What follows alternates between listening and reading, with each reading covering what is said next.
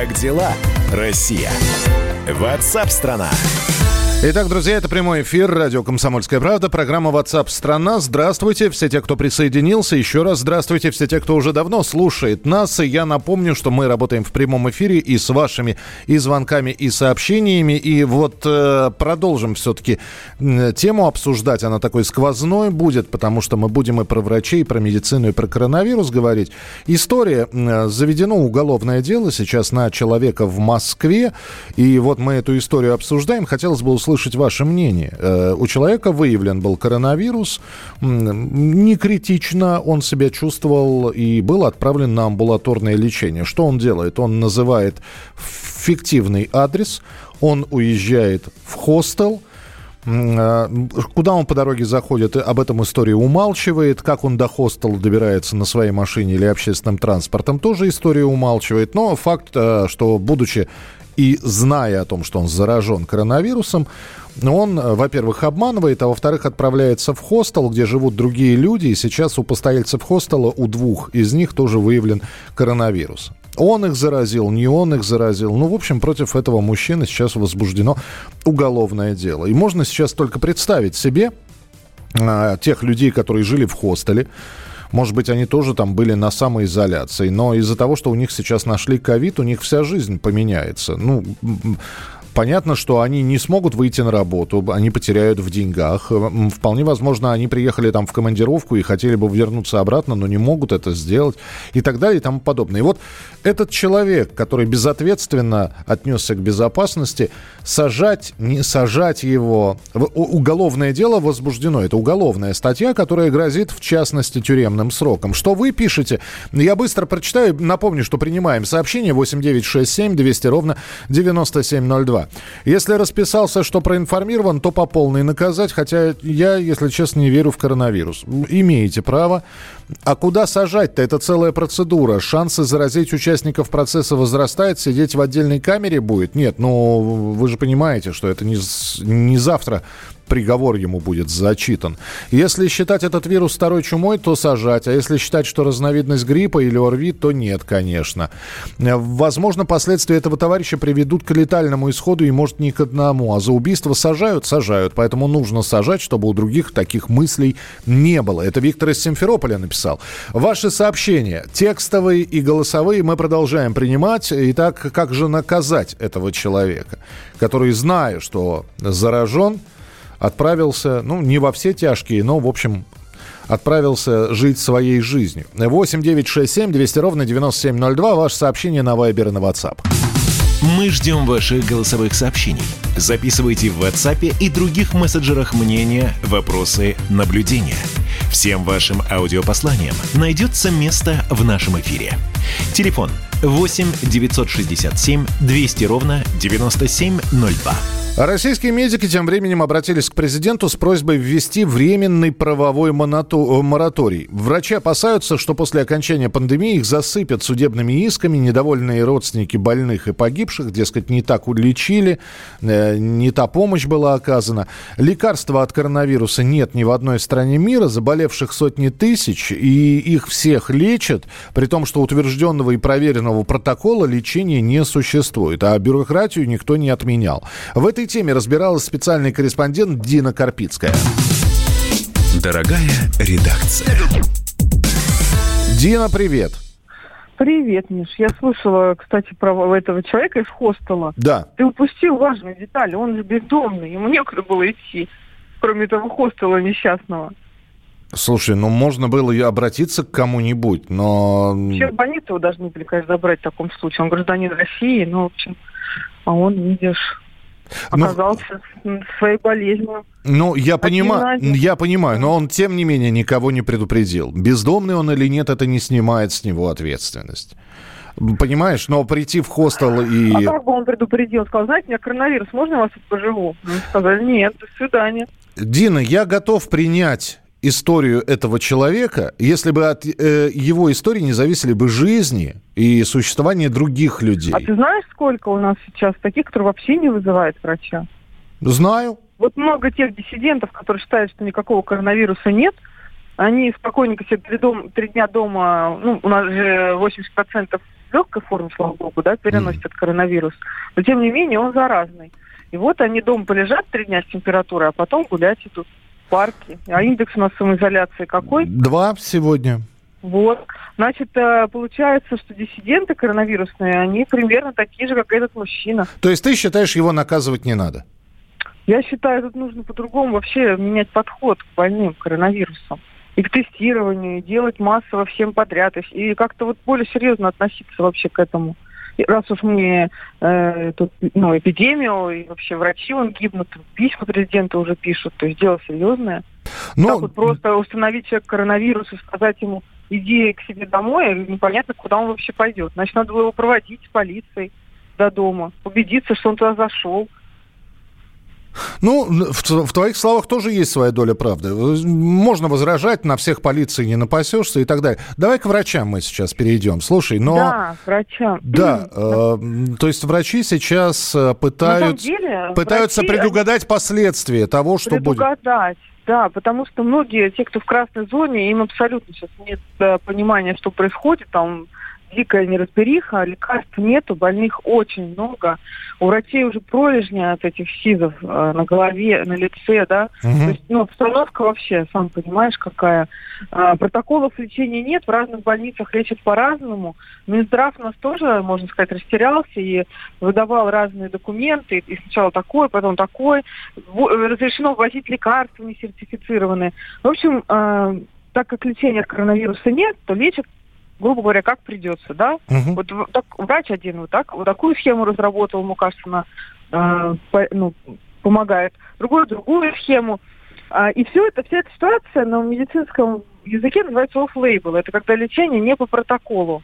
И по идее, я не хочу никого наталкивать на эти мысли, да, но тем не менее, э, в принципе, родственники погибших от коронавируса, они могут э, по, по нашему закону подать в суд на врача и доказать, что он лечил, значит, больного неправильно, и потребовать с него там либо наказание, либо компенсацию, вот, у кого уже во что тут да, фантазия.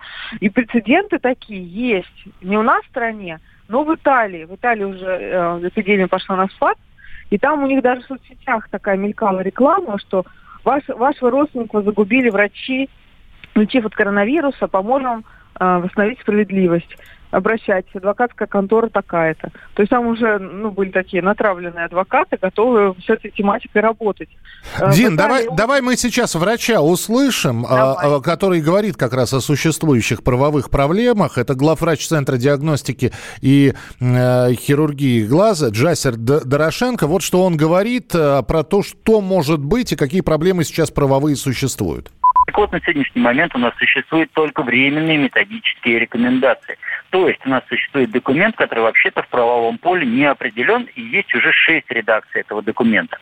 Я прекрасно понимаю Минздрав, потому что они взяли на себя ответственность хотя бы какую-то выпустить бумагу, по которой доктора могли бы работать, но формально, разумеется, с точки зрения законодательства, ее любой из пациентов может опротестовать. Это первая проблема. Вторая проблема – все лекарственные препараты, которые сейчас применяются, применяются off-label. И более того, компании-производитель э, уже выслали свои информационные письма, что они не рекомендуют применять свои препараты, которые сейчас применяются при лечении COVID. Далее мы к этой истории можем подтянуть 124 статью неоказания, когда у нас скорая помощь или поликлинические врачи физически просто не успевают оказывать медицинскую помощь в соответствии, опять же, с согласованными порядками, потому что у них есть определенное время на выезд, на вызов пациента. И если пациент у нас погибает, то мы будем инкриминировать э, неоказание, причинение вреда, э, там, халатность. У нас целый ряд есть.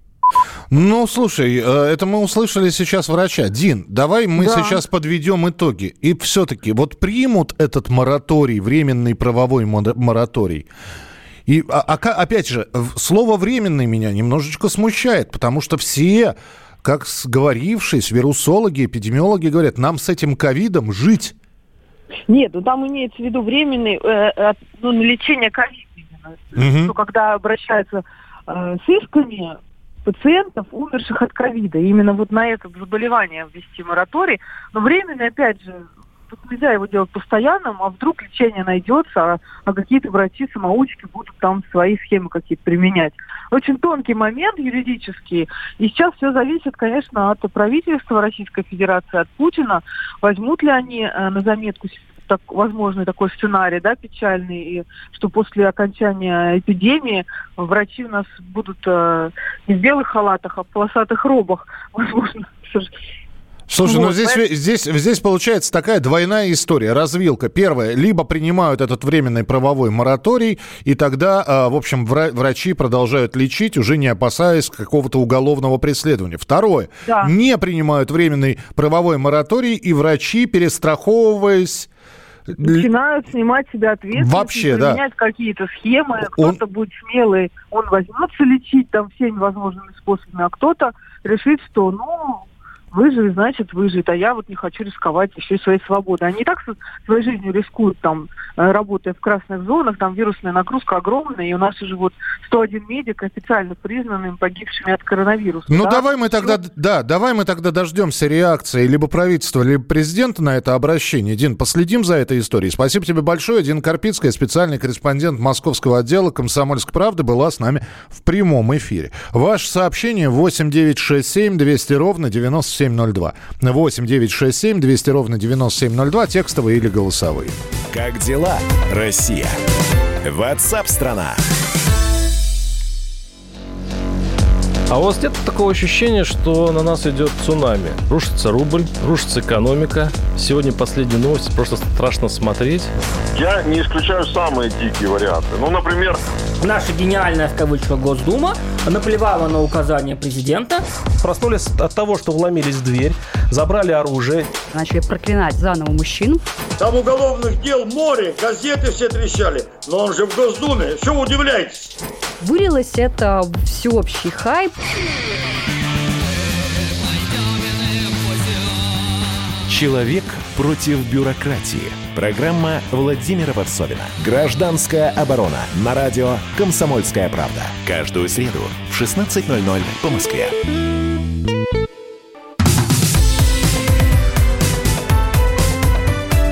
Как дела, Россия? Ватсап-страна!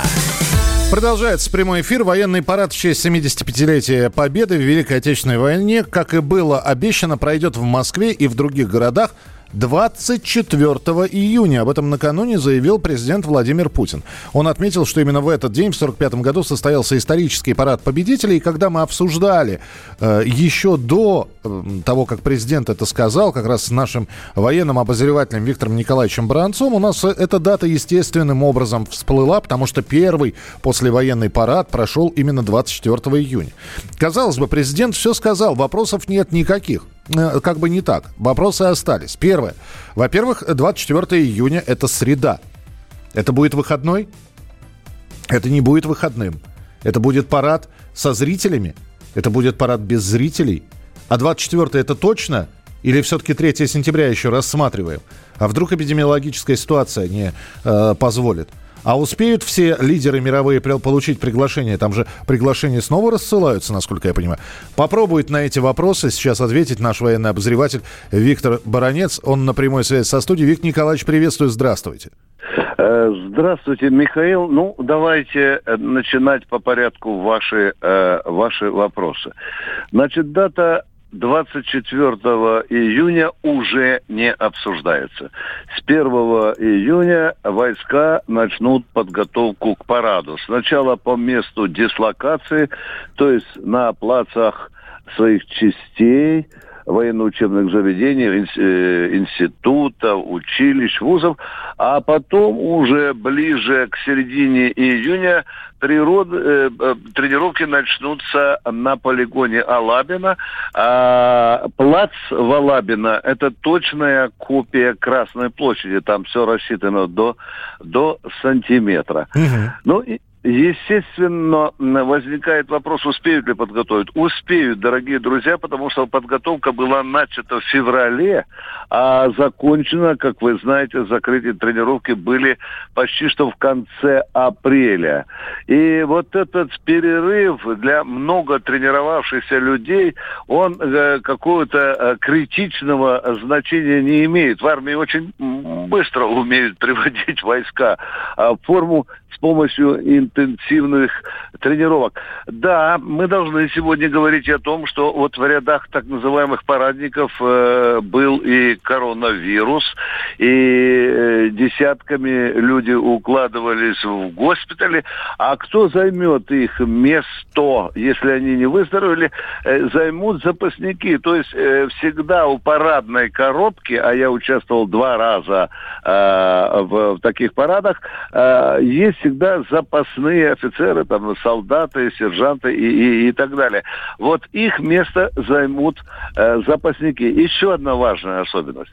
Э, мы сегодня говорим, э, и надеюсь, что это так, что коронавирус в Москве и области пошел на, на, а, на, на спад. спад да. На спад. И об этом уже официально заявлено, потому, в общем-то, Путин и решился в этих условиях на вот та, э, такой шаг. Но ведь э, в парадных коробках участвуют военнослужащие из других гарнизонов, где э, коронавирус свирепствует. Да. Потому принято решение, потому принято решение, как говорится, не тащить эту заразу в Москву, имеется в виду коронавирус, и э, вот эти э, недостающие в кавычках коробки э, будут компенсированы за счет военнослужащих западного военного округа, ну штаб в Санкт-Петербурге ага. и московского гарнизона. А тут хватает хорошо тренированных офицеров, тут много э, о, э, академии и училищ. Я думаю, вот таким образом эта проблема, Михаил, будет решена. Да, Виктор Николаевич, на минуточку буквально все-таки. Э, это выходной или не выходной? Михаил, вот сейчас в этот момент, когда Михаил Антонов задает этот вопрос Баранцу, да. именно сейчас решается этот вопрос и в Госдуме, и в правительстве, и в Кремле. Но уже поговаривают, угу. уже поговаривают, что по такому случаю вроде бы э, власти наши решатся на, на выходной, э, чтобы сделать этот э, э выходной не только память о победе, ее 75-летии, но и память о 75-летии, как вы правильно сказали, первого парада. Хорошо, дожидаемся тогда информации. Виктор Николаевич, спасибо большое. Ждем от вас э, свежих новостей. Наш военный обозреватель Виктор Баранец в прямом эфире на радио «Комсомольская правда». Таким образом, в июне у нас э, с промежутком в 12 дней получаются выходные. Да? 12 июня выходной, это День России. 24 июня, пока непонятно, но, видимо, примут, тоже будет выходной день, среда. Ну, поглядим. Очень хочется верить, что это число никуда уже сдвигаться не будет. Э, вся информация э, будет, естественно, произноситься в эфире радио «Комсомольская правда», поэтому вы узнаете все первыми. Как дела, Россия? Ватсап-страна! Так, что вы пишете? А, пишете вы много. Когда пандемия началась в Китае, границы не закрыли, не отменили мероприятия по празднованию Масленицы, допустили массовое заражение COVID-19, теперь ищут козлов отпущения. Почему не расследуется откровенный факт, факт загона народов, фашистский циф цифровой концлагерь. Наталья, э, если, еще раз, вот, э, во-первых, давайте в выражениях, вот, э, если для вас это цифровой концлагерь, ну, не берите. Есть же альтернатива. Если вам не нужно никуда ехать, вы не берете цифровой пропуск, вы избавлены от этого цифрового концлагеря. Если вам нужно, ну, примите это как должное. Вот э, есть обязанность, например, верхнюю одежду в театре снимать. Вы же не будете кричать, нарушаются мои права, и без верхней одежды я мерзну. Нет, вы верхнюю одежду в, ки- в театрах, в большом, в малом, в вашем театре местном, принято снимать. Поэтому примите это как, как должное. Никакого концлагеря нет. Вас никто не заставит. Не нужно вам, не берите. Вас же, не, опять же, пожалуйста, бахилы, те же самые в больнице. Вы же не кричите, что это как-то нарушает ваши права. Поэтому, ну, давайте к этому относиться, ну, ну по крайней мере, хотя бы в выражении слова выбирать, понимаете, вот этот цифровой концлагерь и сразу ну, не, не, давайте по-другому. А, если не брать, почему штрафуют? Ну, потому, ну, существуют такие правила. Опять же, если вы войдете в верхней одежде в большой театр, вас оштрафуют. Но в лучшем случае выведут. И, опять же, на первый раз, насколько я понимаю, не всех штрафуют. Едем дальше. Про курортный сезон давайте очень быстренько поговорим. Как дела, Россия? Ватсап-страна! Крымские власти подготовили предложение для запуска работы туротрасли. Сообщил глава Крым Сергей Аксенов уже рассмотрены выполнимые и невыполнимые условия, которые обозначил Роспотребнадзор. А крымские ательеры, услышав это, все жалуются, что новые нормы могут окончательно погубить отрасль. Нужно, по мнению предпринимателей, оставить все как есть. А, вот. А если выполнять все требования э, э, этого самого Роспотребнадзора, то и клиентов будет мало, и прибыли никакой, и, в общем, все накроется медным тазом. На прямой связи со студией президент Федерации рестораторов и ательеров России Игорь Бухаров. Игорь Олегович, здравствуйте. Здравствуйте. Вот у нас три минуты с вами. И давайте мы с первого числа говорим о том, что начинает работать туристическая отрасль, санаторно-курортное лечение, в частности, в Крыму. Но, а там дальше, глядишь, и другие отели откроются. В чем недовольство все-таки? Ну, смотрите, мы э, а, основываемся на опыте наших э, коллег, которые проходят э, выход из пандемии, и мы общаемся с там, Соединенными Штатами, Западной Европой, с Юго-Восточной Азией, да, где мы отсматриваем лучшие практики для того, чтобы можно было как бы внедрять у нас. Мы идем с некоторым, значит, опозданием, они раньше чуть открылись, там кто-то с 15 числа уже значит, Австрия, Германия, Швейцария. Вот. И мы спрашиваем у наших коллег, просто спрашиваем, это помогает, не помогает, там, вот, значит, и э, потому что любые вещи сегодня, э, которые нужно сделать, это затраты. Значит, мы, вот все наши коллеги, они говорят о том, что важна просто социальная дистанция. Человек, э, который, который боится идти туда, он просто не придет. Те, которые приходят, они доходят в маске, там снимают у них, замеряют температуру и так далее. Вот проблема с например, с питанием в санаториях. В санатории там, например, заехало 600 человек. Раз его открыли, значит, там дают путевки, заехало 600 человек. Как их кормить? Вот они, э, там, э, у них раздача, например, если э, социальная дистанция, то они, конечно, идут там за э, там, э, полтора за метр друг от друга, след, следуют, следуют за собой. Ну, Значит, первое, что приходит в, гол, в голову, в номера, в номера приносите, господи. Это дорого, это дорого. Это дорого, это увеличит стоимость, покупательная способность населения падает. Нужно найти необходимые достаточные вещи, которые дадут возможность это. Людей просто, которых нанять, которые будут это в номера разносить, значит, там 600 человек заехало, 300 номеров. Как это вы себе представляете вот в это время обеда? Или это растягивается, а, а человек говорит, а я хочу пообедать, вот, например, там сейчас до двух я привык. И, в общем, вот эти вот все нюансы мы все время находимся в состоянии обсуждения. Просто существует экономика, понимаете, и когда э, есть проблемы, которые э, затрат больше, чем дохода, угу. значит, в, убы, в убыток работать очень сложно. Человек должен понимать, когда этот убыток закончится, например, и стоит ли ему вообще открываться. Это сложная история, я вам хочу сказать. В этом случае, конечно, конечно, мы сегодня спрашиваем у наших коллег, как они это делают там, э, вот где я вам сказал, в разных точках регионах мира, значит, мы это рассматриваем и делаем так, чтобы можно было это безболезненно, с необходимыми и достаточными условиями по технологии, по технике, по моющим средствам, по э, средствам личной защиты, это сделать так, чтобы не было э, повторной вспышки. Но тогда, Игорь Алексеевич, я предлагаю встречаться почаще в нашем эфире, потому что курортный сезон сейчас откроется. Действительно, там трудности наверняка будут, без этого никуда. И давайте об этом говорить в эфире. Спасибо, что сегодня это все прокомментировали. Но сейчас, перед открытием сезона, мы немножечко впереди паровоза побежали. Давайте будем хотя бы на уровне с ним. Вот откроется санитарно-курортный курортное лечение. Посмотрим, как там будут действительно обслуживать клиентов. Как дела, Россия? Ватсап-страна! Доктор, она умирает. Спокойно. Мы знаем, кто спасет ее. Культуру спасет Юрий Грымов. Каждый вторник и пятницу режиссер, художественный руководитель театра «Модерн» разгадывает культурный код русского человека. Какие привычки, пороки, события стали неотъемлемой частью нашей ДНК? Что руководит нами и позволяет оставаться людьми? Будет ли у нас шанс выжить, если мы потеряем свои корни? Ответы на радио «Комсомольская правда» в авторской программе Юрия Грымова «Культурный код». Каждый вторник и пятницу в 17 17.00 по московскому времени.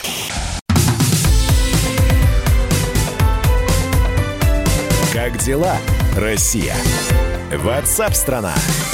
Продолжается прямой эфир радио «Комсомольская правда». Меня зовут Михаил Антонов. Здравствуйте. Про удаленку мы с вами говорили. А, и еще накануне говорили о том, что само понятие «удаленная работа», заодно и понятие «самоизоляция» нужно как-то привести к букве закона. И вот э, свежая новость. Удаленку в России необходимо легализовать. Об этом заявил министр экономического развития Максим Решетников. По его словам, дистанционная работа изме... будет менять и меняет и изменит многие сферы и процессы. Нам предстоит ликвидировать еще много старых норм. Это и полный отказ от требований ведения документов в бумажном виде. Очевидно, что необходимо внести изменения в трудовое законодательство, связанное с легализацией дистанционного режима работы, той самой удаленки. Да и сама удаленка, как вот сейчас многие эксперты отмечают, существенно изменит многие процессы, например, в сфере в сфере развития агломераций. Ведь очень многие почувствовали вкус удаленной работы, и далеко не все теперь готовы тратить время на то, чтобы добираться до места работы и обратно. Изменится торговля, ее существенная часть сейчас перешла в онлайн-формат. Торговые центры многим предстоит переосмыслить свое, свое место, в том числе изменится и рынок офисной недвижимости. Предпосылки ко всему этому были и ранее, но кризис существенно ускорил все эти процессы. Также Максим Решетников отметил, что меры поддержки экономики в кризис составили 3,3 триллиона рублей. В частности, речь идет о прямой финансовой поддержке предпринимателей и кредитовании. Принятые меры по сохранению занятости позволяют ограничить, но не предотвратить высвобождение работников. На текущий год мы закладываем умеренный рост безработицы в среднем по году до 5,7%. При этом снижение реальных располагаемых доходов будет ограничено благодаря активной социальной политике. А, мы в этом году, тем не менее, ожидаем снижения до уровня минус 3,8%. А, во многом благодаря из-за результатов второго квартала мы ожидаем снижения реальных располагаемых доходов населения по второму кварталу на 6%, но меры дополнительной социальной поддержки а, позволяют, позволили нам как раз сгладить, если бы мы их не приняли, падение было бы существенно больше, до 7,5%. 10%. В следующем году мы ожидаем восстановления и доходов, и заработных плат примерно на 3% в реальном выражении. Ну, вот что сказал министр экономического развития Максим Решетников. Конечно, хотелось бы понять, как легализована будет удаленная работа в России. Будут ли внесены соответствующие изменения в трудовой кодекс, а именно он является таким главным документом для работника и работодателя. Появятся ли дополнительные пункты. В общем, как только будет обновление этой информации, пока есть намерение, декларация о намерениях даже, я бы сказал. Но а во что это превратится, обязательно вам расскажем. Напоминаю, что вы можете принимать участие в нашем эфире, вы присылаете свои сообщения, спасибо, э, с некоторыми даже в переписку вступаю. 8 9 6 7 200 ровно 9702, 8 9 6 7 200 ровно 9702. Почему про бессмертный полк ничего не сказали? И так, хорошо, парад победы 24 июня, бессмертный полк 26 июля. Ну вот э, такая вот есть информация, и надеюсь, что эти даты меняться не будут. Присылайте свои сообщения, будем ждать. Мы ждем ваших голосовых сообщений. Записывайте в WhatsApp и других мессенджерах мнения, вопросы, наблюдения. Всем вашим аудиопосланиям найдется место в нашем эфире. Телефон 8 967 200 ровно 9702. Ну, а сейчас веселые истории эфир расскажет наш. Представьте, э, ну, мы вам говорили о том, что Пригожин со Шнуровым поссорились на фоне того, что артисты, бедные исполнители, эстрадные, не эстрадные, остались без работы, доедают последний э, тапочек без соли. Э, хочешь жить, умей вертеться. Вот э, одна из э, пиццерий э, в Якутске наняла в службу доставки девушек, которые остались без работы в кризис и устроились курьерами. Девушки это непростые. Представляете, да? Заказываете пиццу, а то и парочку, Э, едет курьер, вам говорят, что пицца доставит через несколько минут. Значит, э, звонок в дверь, вы открываете дверь, а там...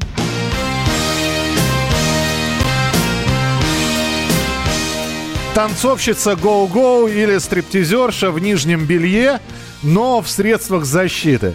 В маске, в перчатках, кто додумался? Да, да, да, нижнее белье там присутствует. Да, она же танцовщица, она...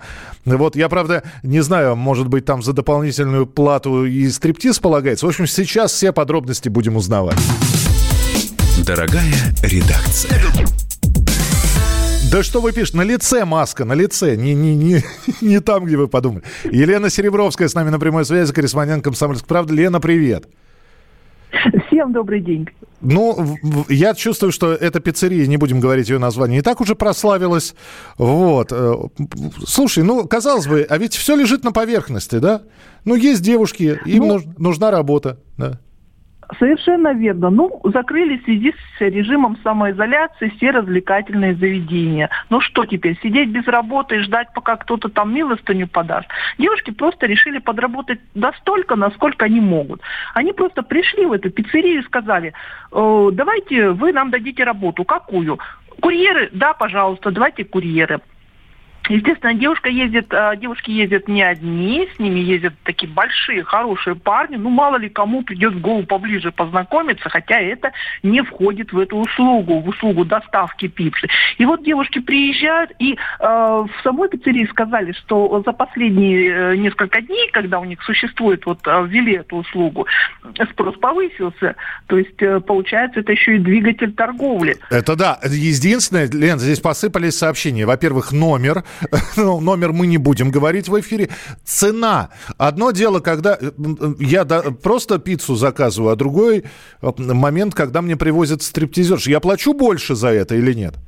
Да, конечно. Мне вот удалось позвонить туда под видом клиента. Mm-hmm. И мне сказали, вот оплачивайте пиццу, она там 500-600 рублей в зависимости от э, вида. И еще плюс 500 рублей конкретно девушке.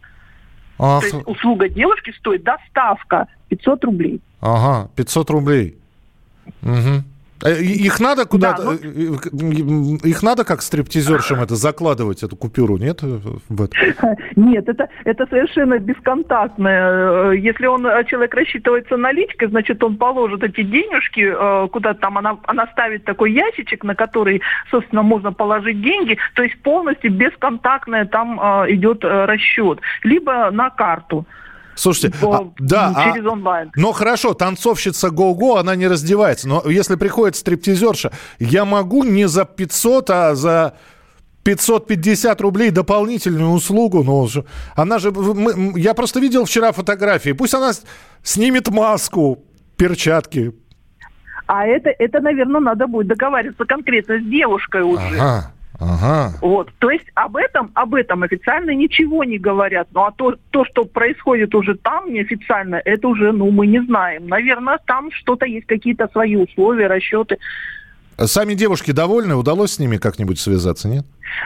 А с девушками связаться не удалось, но э, давайте сами подумаем, что девушки, в принципе, зарабатывают. Зарабатывают они, э, ну, неплохо. Да, допустим, если они 500 рублей э, получили за конкретную доставку одной пиццы до одной квартиры, да, они, э, ну, наверное, поделятся с охранником. Ну, представьте, если 10, э, 10 пиц они развезли, ну, допустим, половину они взяли себе. Это уже что-то, это хватит на хлеб с маслом. Это лучше, чем просто сидеть и ждать. Да, спасибо большое, Лен, спасибо. Здесь пишут, легализация проституции. Он же говорит, контакта нет вообще никакого, нету.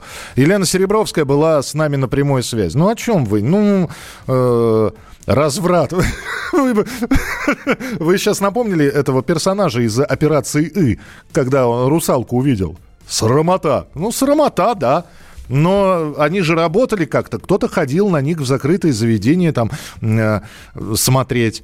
Вполне возможно, ваши друзья э, это были. Как это было у Хазанова? Мы тоже были молодыми, чтобы за деньги... Жизнь меняется. Не мы такие, жизнь такая. А если заказать... Де... А если заказ девушка закажет пиццу, кто приедет? Ну, если девушка хочет, чтобы ей привезла пиццу стриптизерш, ну, вы же слышали сейчас нашего корреспондента. 500 рублей по-моему, им все равно за что 500 рублей. Какая разница? Им нужно просто приехать и доставить пиццу. Знаете, это как в анекдоте. Ты ничего не делал, ты туда ходи, сюда ходи. Вот за это деньги платят. Никакого там раздевания, естественно, никакого контакта нет. Ну, креативненько, ничего не скажешь, креативненько. Мы продолжим через несколько минут. Оставайтесь с нами. Ваше сообщение 8967 200 ровно 9702. 8967 200 ровно 9702. У твоей Москвы и его не вы стало общее что-то. Наверное, вы и светла, он хмур Спорит двух культур Он опять за поребрик, а ты за бордюр. Ты не видела белых ночей И сторон Петрограда. Он не знает хитровских дворов И булгаковских мест не сможет тебя никогда проводить до парадной Да и ты не узнаешь, какой в его доме подъезд. Но у твоей Москвы и его не вы Стало общее что-то, наверное, вы И светла он хмур, спорит двух культур. Он опять за поребрик, а ты за бордюр. Ты услышишь, как нежно звучит Мариинская арфа Он увидит иного Малевича в светлых тонах. Ты привыкнешь зимой согреваться зенитовским шарфом. Он пройдет по Дворцовой в твоих красно-белых штанах. Как дела, Россия? Ватсап-страна! Проект «Не фантастика» на радио «Комсомольская правда». Известные визионеры, писатели, бизнесмены, политики обсуждают, каким стал мир в эпоху коронавируса. А самое главное, что нас ждет дальше? Завтра, через год или даже десятилетие – Участвуют фантаст Сергей Лукьяненко и предприниматель, блогер, герой списка Forbes Игорь Рыбаков. Ведущий Владимир Торин. Не фантастика. Программа о будущем, в котором теперь возможно все. Слушайте по понедельникам и пятницам в 16.00 по московскому времени.